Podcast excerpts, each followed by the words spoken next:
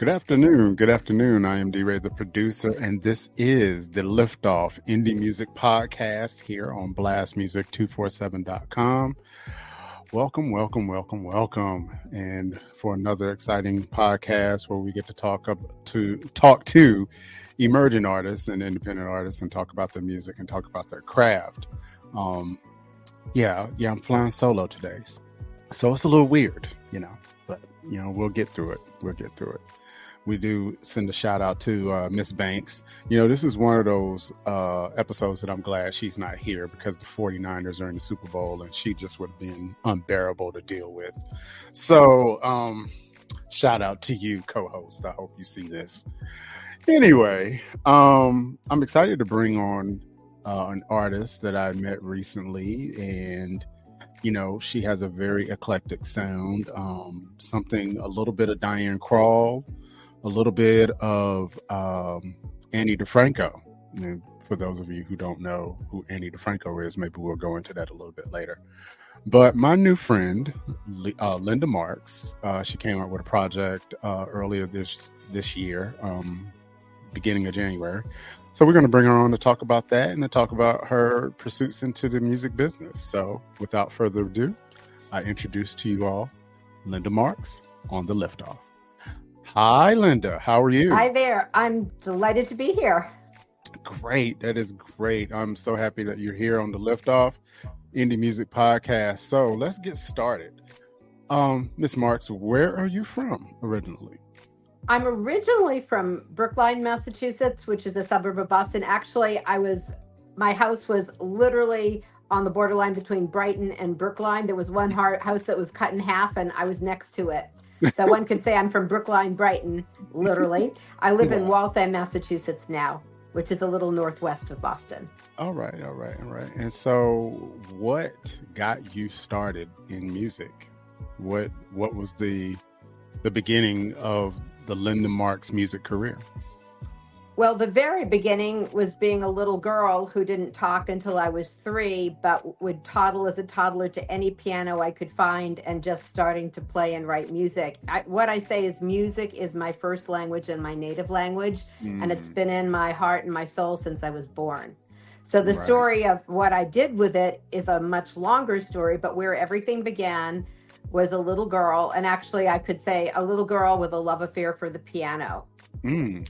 That's something I think we can relate to because not a lot of people know because, I don't tell people my business. But when I was younger, I didn't talk up until like maybe, 1, 2-ish, somewhere around in there. And as my family would say, once I started, I didn't shut up. But yeah, I had a love affair with music as well. I was naturally drawn to instruments and things that made noise, and especially the record player and things like that. And so, that's something we can definitely relate on. You briefly mentioned the piano. Was that the first instrument that you really played seriously, or were you in band, or... I didn't have a piano when I was a little girl. My first word was piano, and I kept begging my parents for piano. And my father, unfortunately, whose mom had been a musician, he would always say, music is a waste of a good mind. He'd always try to get it out of me, but it doesn't work. If that's who you are, it's there. And absolutely. I actually have my 15th studio album, which will come out January 1st, 2025. The title song for that album is called The Silence of the Stars, which is a story of the little girl's love affair with the piano and how I finally got my piano and finally countered my father's voice railing on about how music is a waste of a good mind, because his daughter was a musician, whether he liked it or not. So my first instrument when I was 2 or 3 was the recorder, because there was a free program at the Longy School of Music in Cambridge. And my mom couldn't help but notice that all her daughter kept saying was piano, piano, piano. And anytime there was music would be moving and dancing. So my mom found this free recorder program that I was in. And the people there told my parents that I was gifted and talented and should encourage me. But unfortunately, that made my father all the more stubborn about no. So then there was a free operative word Suzuki violin program in my school. And even though I had no interest in the violin, I did it just because it was at least music. Mm-hmm. And even though I was good at it, I wasn't interested. And then I became the girl drummer in my grammar school band because I always had a sense of the rhythm. And that was really fun. To have a girl drummer back in those days was pretty unusual. Mm-hmm. And then when I was 11, I'd saved up enough money to buy an acoustic guitar. And I bought my guitar with, I basically walked down to my parents and said, I've saved up enough money for a guitar. I found a place that had a flood sale. So the prices I can afford drive me. So then I started teaching myself guitar. And when I was 13, I'd finally saved up enough money to buy a piano, and I'd located a piano, just like in the old Roadrunner cartoons with Wile E. Coyote, where they got everything from Acme Company. I went and I found an Acme piano. I figured if it's good enough for Roadrunner and Wile E. Coyote, it's good enough for me. Absolutely. And I bought a Rick & Sons upright piano. Basically, I told my parents, here's the piano, here's the address, here's the money. I'm 13, I can't drive. Please take me to the store. So they did, but unfortunately the piano was put on the 2-season frozen porch. So most of the time when I'd play, it was freezing, and I wasn't allowed to play when my father was home, but when he wasn't home, that's where I was. So the long and short of it is my music grew, and I didn't get a piano till I was 13. And once I got the piano, I never looked back.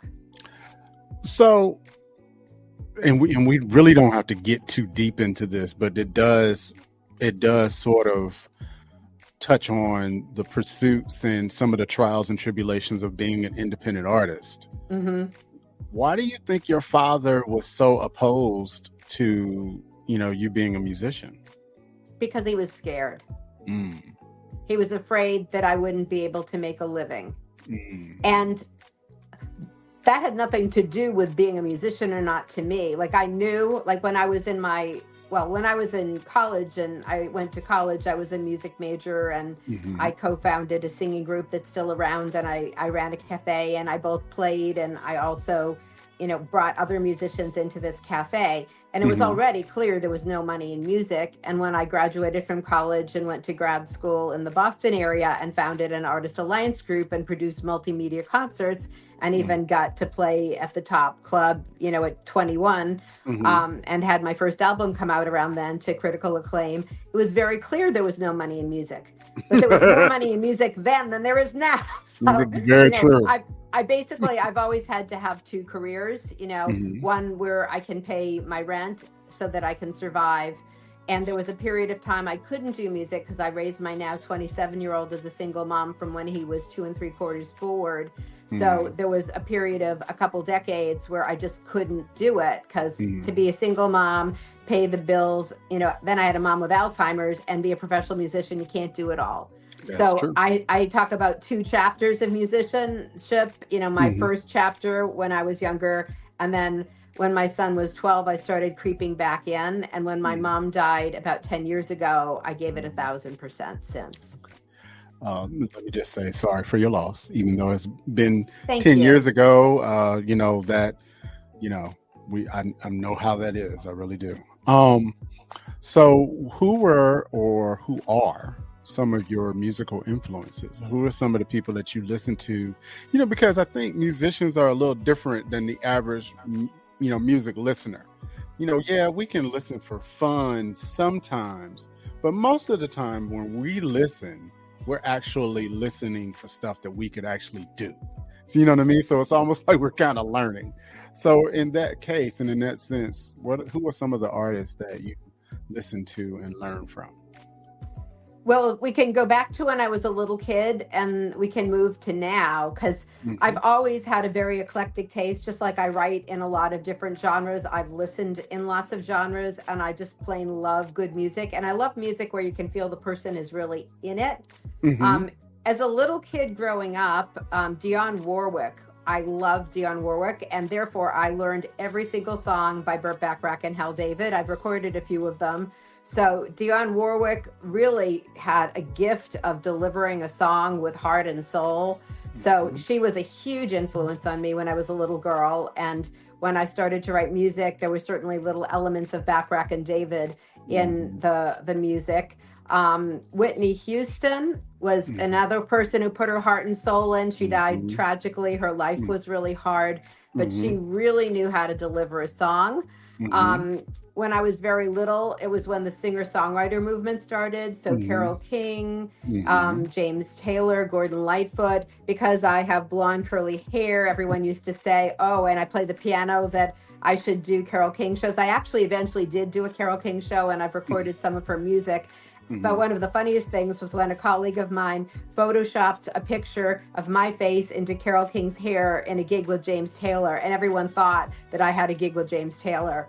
But anyhow, how could I not appreciate Carole King, both because, you know, I was a little kid and she wrote some really beautiful songs, but also as a curly-haired blonde piano player, that was a natural. I loved Harry Belafonte. You know, I loved calypso music. I loved Santana. I loved Earl Clue. I loved Earl Clue. He was just so fantastic. And even, you know, Pete Seeger and the classic folk. You know, I basically, there were Broadway musicals like Pippin. I love Ben Vereen, you know. So I would listen to all kinds of music, anything I could get my hands on. Of course, you know, when I was a little kid, that's when the Beatles and the Rolling Stones were out. So, you know, it's so I could go on and on and on. But as an adult, besides listening to friends of mine in the singer-songwriter world, so there were many, many people in that world, I loved Scullers Jazz Club in Boston. When my son was pretty little, I'd start bringing him to shows there. So instead of going to sleep with your basic music of the day, he'd listen to like Spyro Gyra or the Rippingtons when he'd go to sleep. You know, so anyhow, I love saxophone. You know, I love having saxophone on my recordings. So Scullers Jazz Club had so many amazing groups with amazing saxophonists. And I, therefore, you know, that one could call something that I love and have as an interest. I have written some jazzy songs that I've sprinkled in to some of my albums and some that are a little Latin jazzy. But Scullers Jazz Club showcased so many people from the smooth jazz artists, which I absolutely loved. They even had Christopher Cross come through. I'm trying to remember. Oh, Bobby Caldwell. He wrote a lot of songs. He was quite an interesting person, but he had some beautiful songs and would come through. Some amazing female jazz performers would come through, and I love to see, you know, female jazz performers that just really own the stage. I love Diane Krall. You mentioned her. I think she's fantastic. And I could name lots of my own colleagues whose music I love and listen to. In fact, if I go on a trip in my car, I have a car that's old enough that I can still play CDs because I love CDs. And my soundtrack is the music of my friends. Love it. Yeah. You know, you mentioned Bobby Caldwell, and for a lot of black folks, there are a lot of black folks that still don't know Bobby Caldwell is white, you know, because What You Won't Do for Love is like a staple, you know, on smooth jazz R&B radio. And so Bobby Caldwell, yeah, absolutely. And my kids, I have a 9-year-old, an 11-year-old, an 18-year-old, and a 30-year-old. Don't ask me how. Right. But my 11-year-old, who is now sort of emerging as this musician, I used to put the Art of Noise when he was still in the womb. I would put my headphones on my wife's belly and play Art of Noise for him when he started kicking. And so... fantastic. I was trying to get him, you know, turn him into a musician before he was born. I did that. All right. So without further ado, we're going to play one of your songs from your latest project. I don't know what the title is. I don't know. A Recipe for Hope. Yeah. Well, Recipe for Hope is the name of the album. Unshameless plug. Can't keep doing that too. So I don't know the name of the song that we're going to play right now because I'm going to let our intern pick it. And then we'll talk about the title and your process and your writing process afterwards. So, ladies and gentlemen, Linda Marks on the Indie Music Podcast, The Liftoff. Let's go. Gracefully you passed, and that is how you lived. In the distance, your glimmer lives on. sparkling in the room, by her picture on the wall. I hear your voice, it's a blessing in song.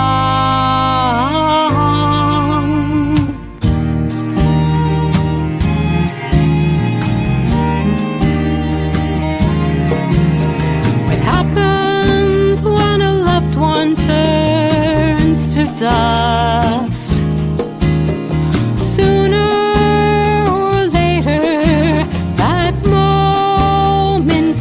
For all of us,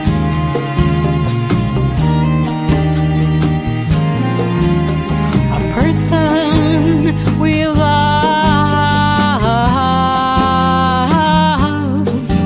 will soar up above and watch over us on the wings of a dove.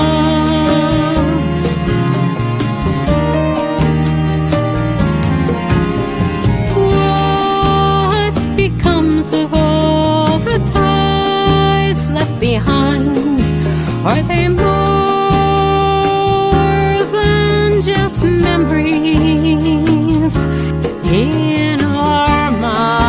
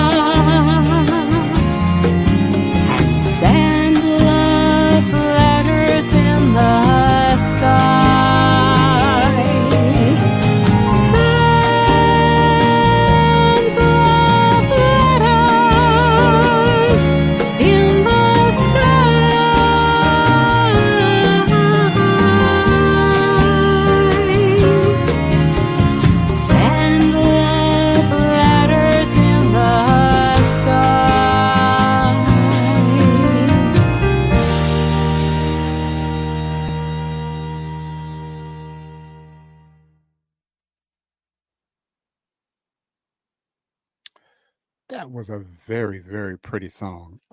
Thank you so much, and thank you for choosing it. Radio often won't play it because it's 5 minutes long, but I love that song and I love the arrangement. I'm so grateful you played it. Absolutely. So we're going to get to that. So tell us what the title is. It's called Love Letters in the Sky. Mm-hmm. And who wrote, I guess that should be obvious, but who wrote it, who produced it, who engineered it, who's the team behind it? Yep. I write music and lyrics, and I help in the arrangement. I work with Eric Balke of Hudson Harding Music and Glenn Barrett of Morning Star Studios in Philly.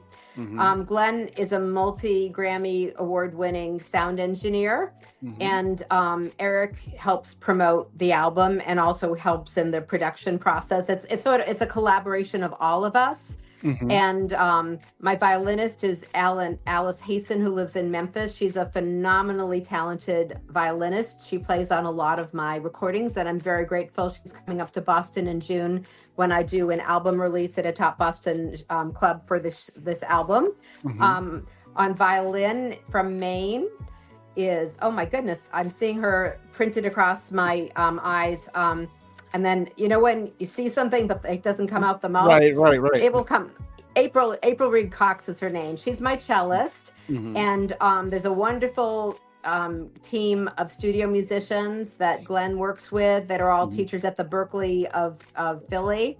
So they're on the album as well. John Conahan, Russ Belinois. I'll look on the album to give you all the names, to give credit where credit's due. Chico Huff. Let's see. I think I covered everybody who's on it. Mm-hmm. And I go to Philly to actually do the vocals. What I do when I make an album is I'll do a piano vocal demo up in Boston. I work with Doug Hammer at Dreamworld Production. And a few of the songs on this album are ones he and I co-produced. Mm-hmm. But then for most of them, I've been going to Philly to do the vocals once we've got the arrangement in place. And some of them are their studio musicians. Some are my musicians that I bring in. But I'm very, very happy with the arrangement on that song. Yeah, so one of the things that we do here on the Liftoff, we do give a very soft rating of songs. We typically go, from A to C. A being something that we really, really liked. C being something like, it might not be for us, but, you know, it could be for someone else. You know, the rule here is that if you were lower than a C, we wouldn't be interviewing you in the first place. So, I give that song a very solid B plus because it really took me someplace. And it's weird, that song, and I'm glad we talked about your influences, because I hear the Carole King, I hear the rhythm. So it's kind of one of those songs that I don't know if you remember in the 70s that they had these little, they weren't music videos, but more like little nature exposés that, you know, they would take these things out in nature. Like you would see like, you know, a little stream and you would see little animals and whatever. That's the kind of journey that it kind of took me on. And it reminded me of this sort of space that lies between pop music, jazz music, folk music, right in that, you know what I mean? Just kind of right there in that lane. So, and I could definitely tell that there was some sonic expertise that is vitally important if you are an independent artist. So kudos for you for that particular song. What motivated you to write it? Thank you. Actually, I wrote it when a musical colleague of mine, who he and another musical colleague and I co-produce a songwriters series called The Loop. It used to be in person before the pandemic, but we made it virtual, and we are keeping it that way because now we can have songwriters from all over the world. They don't have to just be in the Boston area.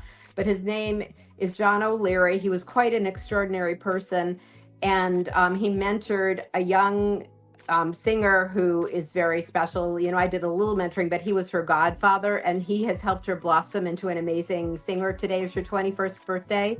Her name is Abigail Arndt. And the two of them would go play and sing together. But John got COVID and went into the hospital with pneumonia, and they discovered he had lung cancer. So he passed very quickly. A huge loss for many, many, many of us, because he was a very special person as well as musician. And I had the image when he passed of him watching over us, writing love letters in the sky. He's that kind of person. So I wrote it for John. And then also another singer-songwriter, more of a I'd call him more of a song stylist. His name was Eric Snake Gillickson. He was part of a group called Orpheus, I think in the 60s. And they had a song, that became very, very famous, but then they continued to play. And one thing about Snake is if you were to call out a year, any year, he could like that, pull a song out and play it for you. It could be 1842 or 1973. It wouldn't matter. And he'd come up with his own rendition. So he was a very beloved member of the music community. And when he died, it was very, very sad. And it was right as I was writing the song. Anyhow, that's how the song became written. Oh, wow. Okay. That's heavy and sad, but also in a way almost joyous, you know, because it is joyous. Yeah, that energy. I don't believe that, you know, death is the end. I believe that energy just gets transformed. And so so listening to that, I can kind of see that, I can kind of hear that. And that was maybe your intention. Yeah. And actually there was a memorial service for John, I think it was in November. And I had the opportunity to sing it live at his memorial service. It was hard not to cry my way through the song, but it did feel like he was in the room. And his, as you said, the joy, he was a very joyous, creative person. He would write Love Letters in the Sky and send them to us. And we could feel him in the room. So you're absolutely right. I believe that when people pass, they're still with us and they watch over us. And I had that experience at his memorial service. Absolutely. Absolutely.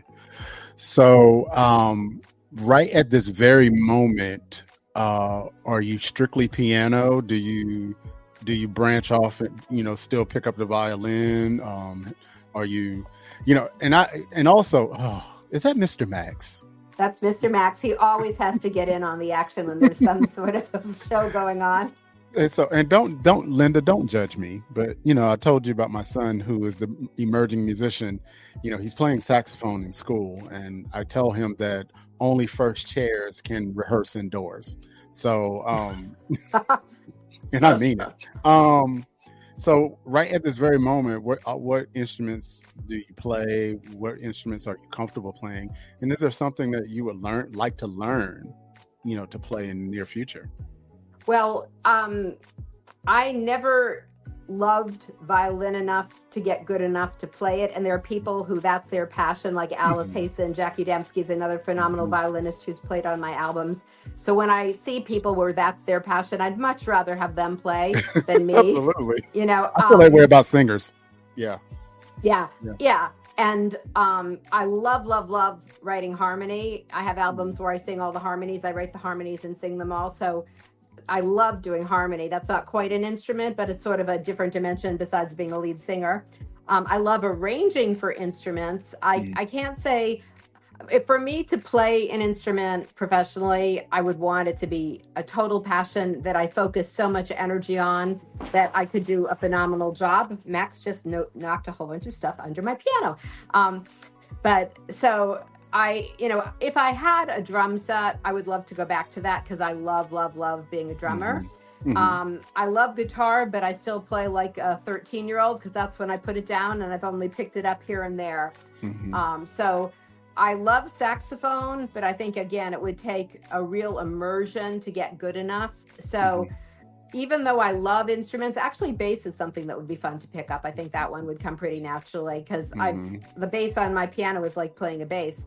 Absolutely. You know, so I love that too. I think what I really love though is being surrounded by other people playing the instruments so I can feel all the textures because I'm only one person and I can sing and play the piano, but I always hear so many other layers. And that's why it's really fun to go in the studio with the sound engineer and to bring people in and put the layers on and arrange it. So I think arranging is one of my deepest passions, along with writing harmonies and just being a singer-songwriter who plays the piano and sings. Absolutely. Because, I mean, first of all, it makes a lot of sense that you would want to learn to pick up the drums because the piano is a percussive instrument, you know. So that makes sense to me. And secondly, harmonies, your voice is an instrument. It is an instrument that sadly a lot of people who allegedly can sing don't know how to use. And so kudos for you being able to do that as well, and not have to rely on producers like me who do computer generated harmonies because, you know, for whatever reason.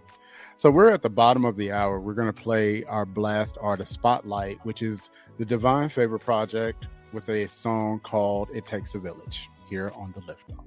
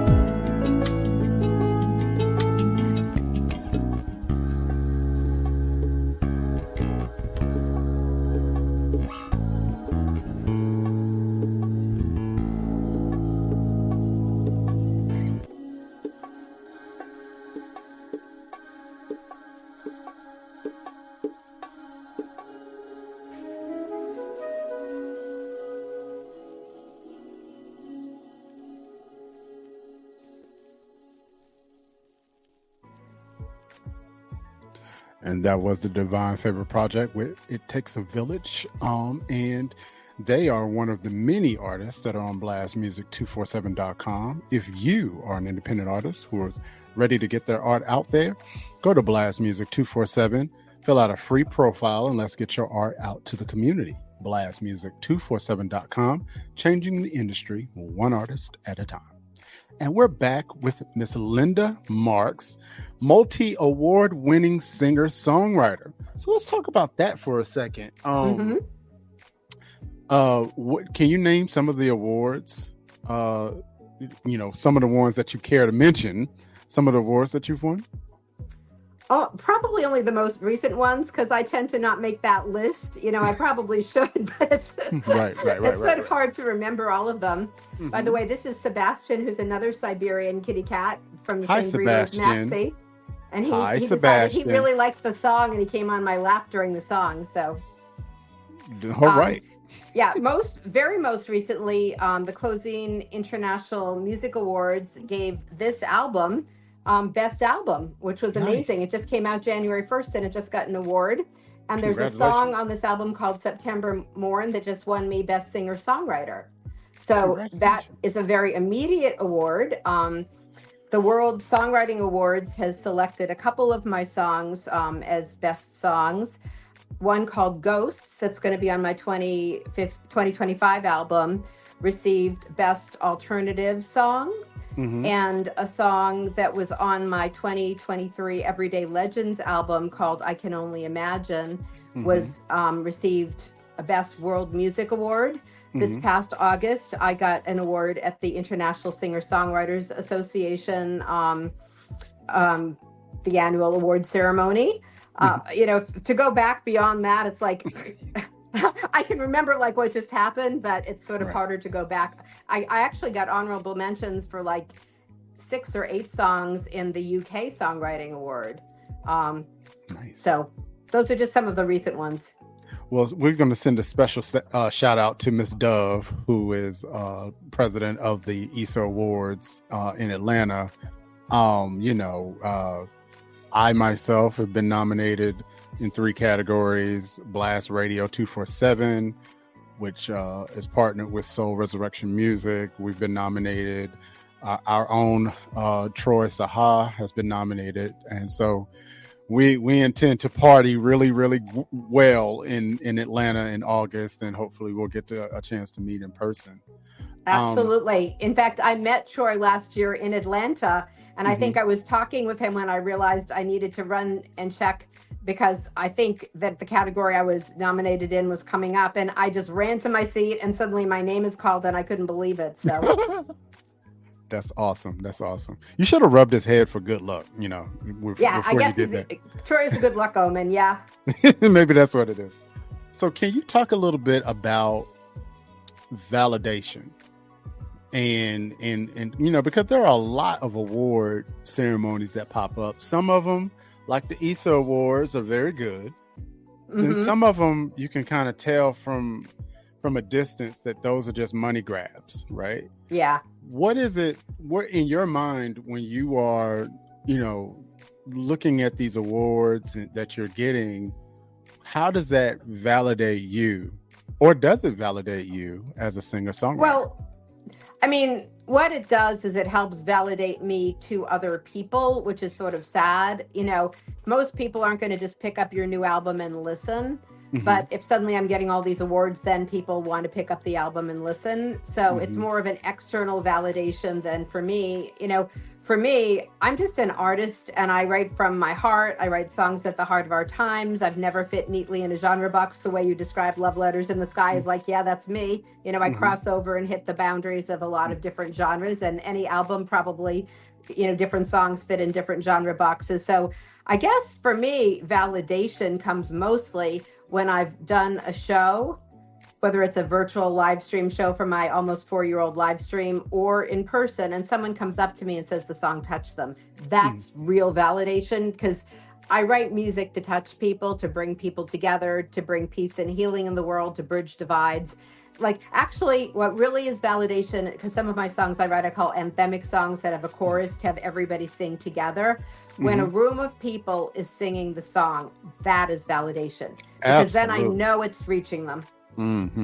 I agree 100%. And awards are so subjective. Like, I'm grateful when someone likes what I do enough that they do give me an award. But, you know, unless an award actually looks deeply at who I am and how hard I work and the people I work with, which is very few awards, they usually just listen. Some of them, they even have your name off. You know, they want the lyric sheet without your name. And I've seen contests where everything is a certain style. And I happen to be a very young baby boomer, but I'm a very young baby boomer at the end of the baby boom. So basically I'm in the over 50 generation and I'll hear contests where there's not a song from someone over 30. Wow. Yeah. You know, and that happens. And one of the things I've been trying to advocate for is, I call it the wisdom of lived years. Through my, I run the, I sub Boston Northeast chapter, and we did a show at one of the local community art centers, the Arlington Center for the Arts.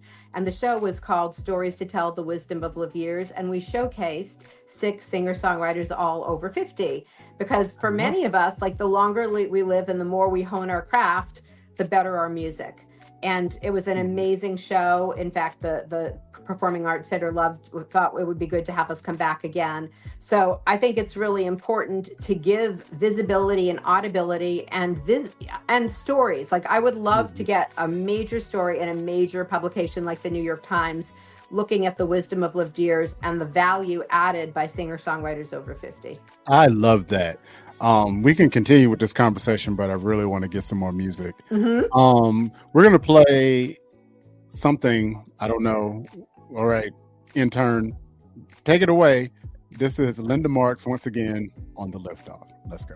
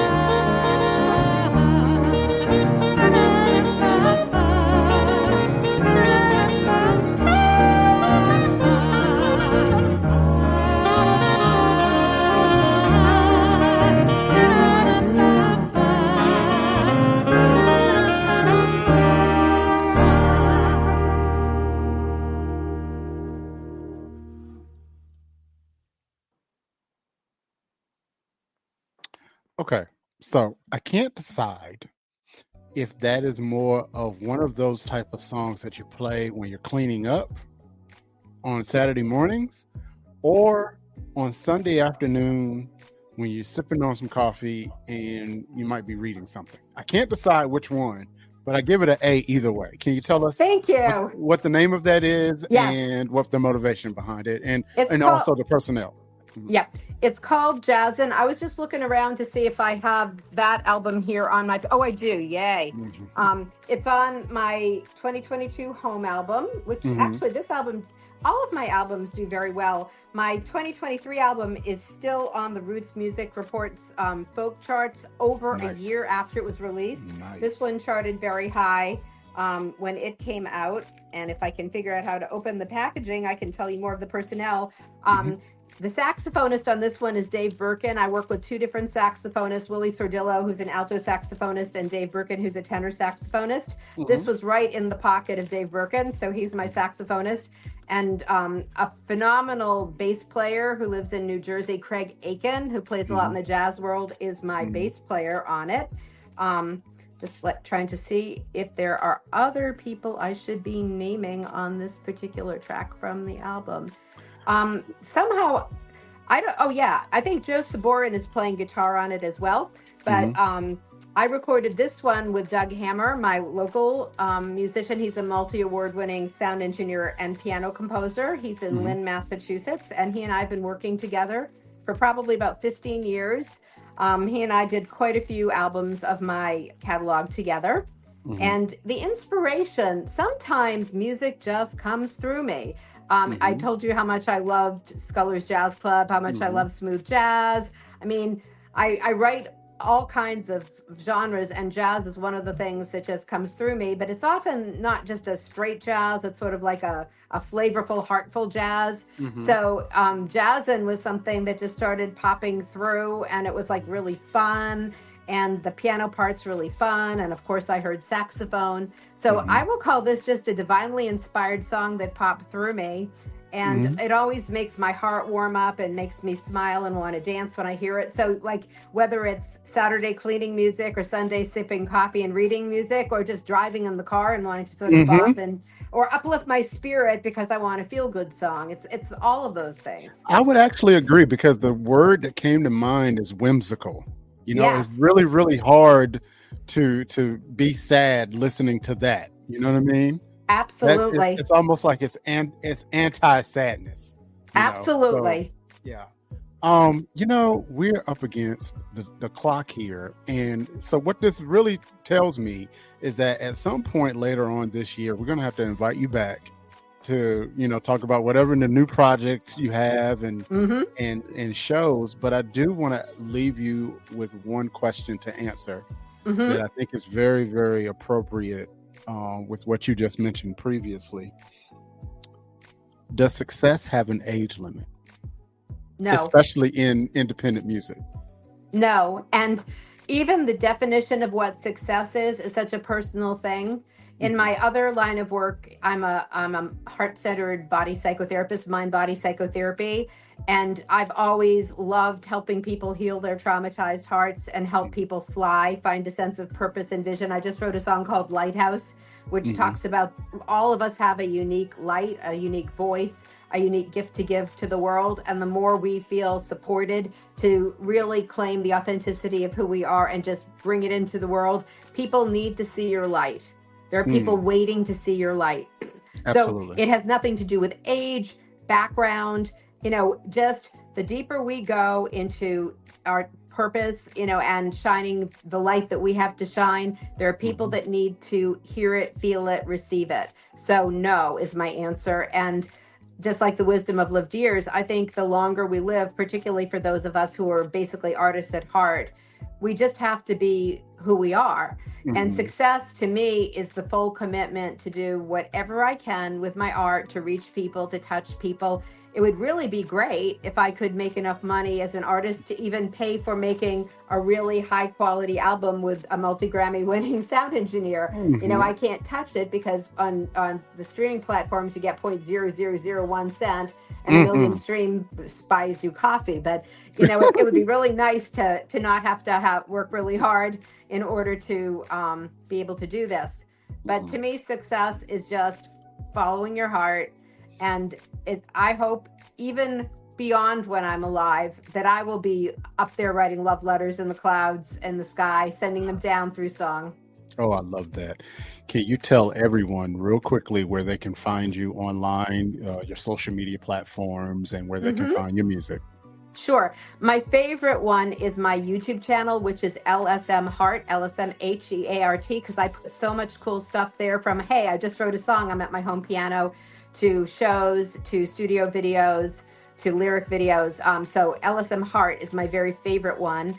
On Facebook, I'm Linda Marks Music and Linda Marks. On Twitter or X, I'm LSM Heart. On Instagram, I'm LSM Heart. I'm on LinkedIn. Some people actually are using that for music these days. My website is Linda Marks Music. Those are some of the ways you can find me. Okay, real quick. I know we're up against the clock, but I have to ask you. The Grammys are next week. Yes. And you happen to be a voting member of the Grammy, of Recording Academy. Are there any categories that you pay close attention to during the Grammys? Because me, I usually live stream it. I have people that I comment with, and I'm always curious about the producer of the year, you know, because that's kind of one of the things I aspire to be, you know, as far as the Grammys are concerned. Is there something that you're going to be paying close attention to this year? Well, the categories that I vote in are the ones that I know best and perform in. So like American Roots and Jazz are two of the categories that I feel that I'm competent to be doing the judging in, because those are some of my categories. And I also, there's a category that has a lot of stuff, including global music in it and new age and stuff like that. So, you know, I've paid attention to all that, but in all truth, where I pay the most attention, because when I have the privilege, and it really is a privilege to listen to so much amazing music and therefore meet people who are doing amazing music in the first and second round. And my own music has been in the first round for a couple of years. I hope at some point I can build the coalition to get the full nomination in the second round. But what I really do is I cheer on my friends. I have friends that are nominated, and I want them to win. I love cheering on the independent artist. Absolutely. So whenever I see an independent artist in any category, because one thing that's been lovely is people in every genre have reached out to me from all over the world. And I really appreciate the music that people put their hearts and souls into. So I'll be there cheering on the independent artists who I know who made a nomination this year. Well, you're going to be another person that I'm inboxing on Messenger. It's like, can you believe that actually won? But anyway, we're going to go ahead and wrap this up. Linda Marks, it was a pleasure talking with you. Definitely have to invite you back to talk about music and technology and things of that nature. But we're going to go ahead and wrap this up. This has been the Liftoff Indie Music Podcast. I'm your host, D-Ray, the producer, here on BlastMusic247.com. You guys have a great day. Talk to you soon. Bye-bye.